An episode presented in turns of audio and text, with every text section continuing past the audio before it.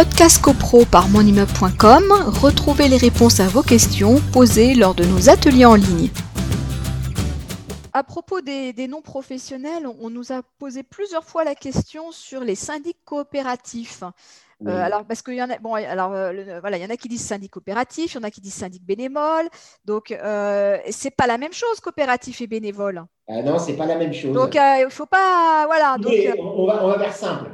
À, gauche, on a les syndics professionnels, c'est-à-dire les administrateurs dont on connaît les enseignes, les indépendants, donc tous les professionnels. Et puis après, vous avez les syndics non professionnels. Et dans les syndics non professionnels, il y a deux sous-branches. Vous avez le syndic bénévole, c'est un ou une copropriétaire qui va proposer sa candidature et qui va être élu UE. J'utilise maintenant l'écriture inclusive pour euh, être vraiment euh, dans les clous. Et euh, vous avez la deuxième sous-branche qui est le syndic coopératif. C'est-à-dire qu'il y a un conseil syndical qui est élu, le président du conseil syndical va être le syndic coopératif. C'est une autre forme de syndic non professionnel. C'est plus rare, ça existe, mais donc dans les syndics non professionnels, vous avez deux sous-branches.